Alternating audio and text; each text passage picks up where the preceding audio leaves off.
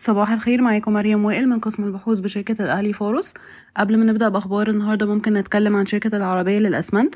إحنا رفعنا القيمة العادلة لتسعة جنيه فاصل أربعة وتسعين قرش للسهم وده مبني على توقعاتنا لنمو جيد في أسعار الأسمنت في الفترة القادمة لتغطية ارتفاع أسعار الطاقة خاصة الفحم بعد انخفاض قيمة العملة. ونتوقع ارتفاع أسعار البيع بنسبة خمسين في المية في عام ألفين تلاتة وعشرين وبمعدل سنوي مركب بنسبة أربعتاشر في المية حتى عام ألفين سبعة وعشرين.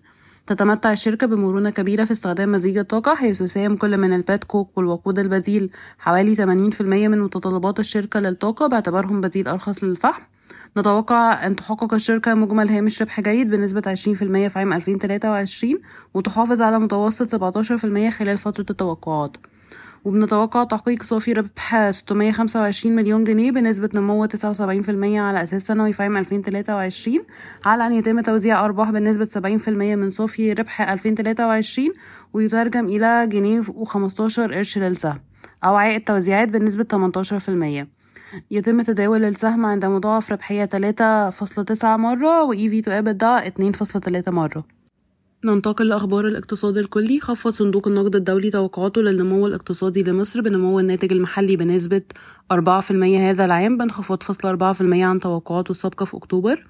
أظهرت بيانات البنك المركزي أن صافي الأصول الأجنبية في مصر تحسن بمقدار 47 مليار جنيه تقريبا في ديسمبر 22 مسجلا ارتفاعا للشهر الثاني وتحسن عجز صافي الأصول الأجنبية إلى 494 مليار جنيه من عجز سابق في نوفمبر 541 مليار جنيه.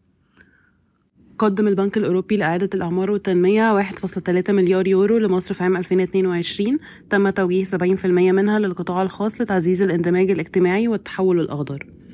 أطلقت مصر والبنك الأوروبي لإعادة الأعمار المرحلة الثانية من برنامج تمويل الاقتصاد الأخضر بقيمة 175.5 مليون دولار. أبدت شركة هندية اهتمامها بإنشاء مشروع هيدروجين متجدد وأخضر في مصر باستثمارات مليار جنيه. تتوقع فيتش أن تصل أعداد السائحين الوافدين إلى مصر حوالي 11.6 مليون سائح خلال عام 2023 بزيادة قدرها 46% عن العام الماضي؟ ننتقل لأخبار القطاعات والشركات. رفعنا تقييمنا لشركة غبور Auto لسبعة ونص جنيه للسهم ويعتمد تحديث تقييمنا على تحسين الشركة لهوامش الربح على الرغم من الصعوبات التي تواجه الصناعة وساعدت الزيادات المتعددة في الأسعار التي تم تنفيذها هوامش الأرباح بعد انخفاض الأحجام بشكل كبير بسبب نقص العملات الأجنبية.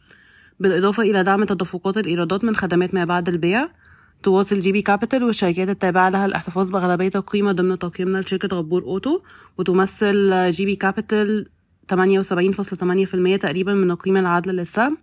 نتوقع أن تنمو محفظة GB Capital بمعدل نمو سنوي مركب بنسبة 24.8% مع الحفاظ على جودة القروض. يتم تداول Auto حاليا بمضاعف ربحية العام 2023 2.4 مرة و EV to EBITDA 3.6 مرة. رفع رفعنا تقييمنا برضو لشركة إيديتا ل 19 جنيه للسهم ويعتمد تحديث تقييمنا على خطة الشركة للتواجد عبر نطاق أسعار متعددة وده بيعزز حصتها في السوق دون المخاطرة بهوامش الربح بالإضافة إلى التواجد القوي في سوق الوجبات الخفيفة ومنتجاتها بتمثل البديل الرئيسي للمنتجات المستوردة التي أصبحت مكلفة بالنسبة للمستهلك. نجحت شركة إيديتا في اختراق في اختراق قطاعات السوق المتعددة وزيادة أحجام والطلب الكلي على الرغم من الزيادات المتعددة في الأسعار التي تم تنفيذها لتعويض ارتفاع التكاليف. واكتسبت إيديتا حصة سوقية كبيرة نسبيا في أول عام لها في المغرب ومن المتوقع أن تزيد حصتها السوقية مع خطط التوسع. يتم تداول سهم إيديتا حاليا عند مضاعف ربحية العام 2023 10.2 مرة و EV to EBITDA 5.9 مرة. سجلت شركة SKPC نموا بنسبة 31% في صافي الربح على أساس سنوي وتسجل مليار جنيه و200 مليون تقريبا في عام 2022 وارتفع صافي الربح بنسبة 179% على أساس سنوي و78% على أساس ربع سنوي إلى 494 مليون جنيه في الربع الرابع من عام 2022 يتم تداول شركة SKPC عند مضاعف ربحية 6.5 مرة لعام 2023 و EV to EBITDA 5.7 مرة.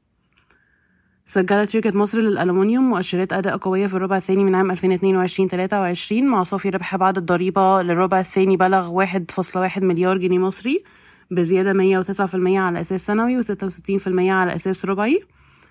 وارتفع صافي أرباح النصف الأول من عام 22-23 لمليار فاصلة سبعة جنيه مصري بارتفاع 110% على أساس سنوي. ويتم تداول الشركة حاليا بمضاعف ربحية 4.6 مرة و EV to EBITDA 4.3 مرة لعام 2022 23 شركة مدينة نصر للإسكان تطرح أسلوبا جديدا للاستثمار العقاري عبر الملكية الجزئية والذي يقدم طريقة لاقتناء العقار من خلال الملكية الجزئية بأسعار تنافسية لتشجيع الاستثمار في العقار. أكدت شركة المصرية للاتصالات حصولها على حزمة ترددات جديدة بقيمة 125 مليون دولار. أعلنت شركة اي دي اتش إنها لن تتابع مفاوضات الاستحواذ على حصة 50% في مركز تشخيص إسلام أباد في باكستان. شكرا ويوم سعيد.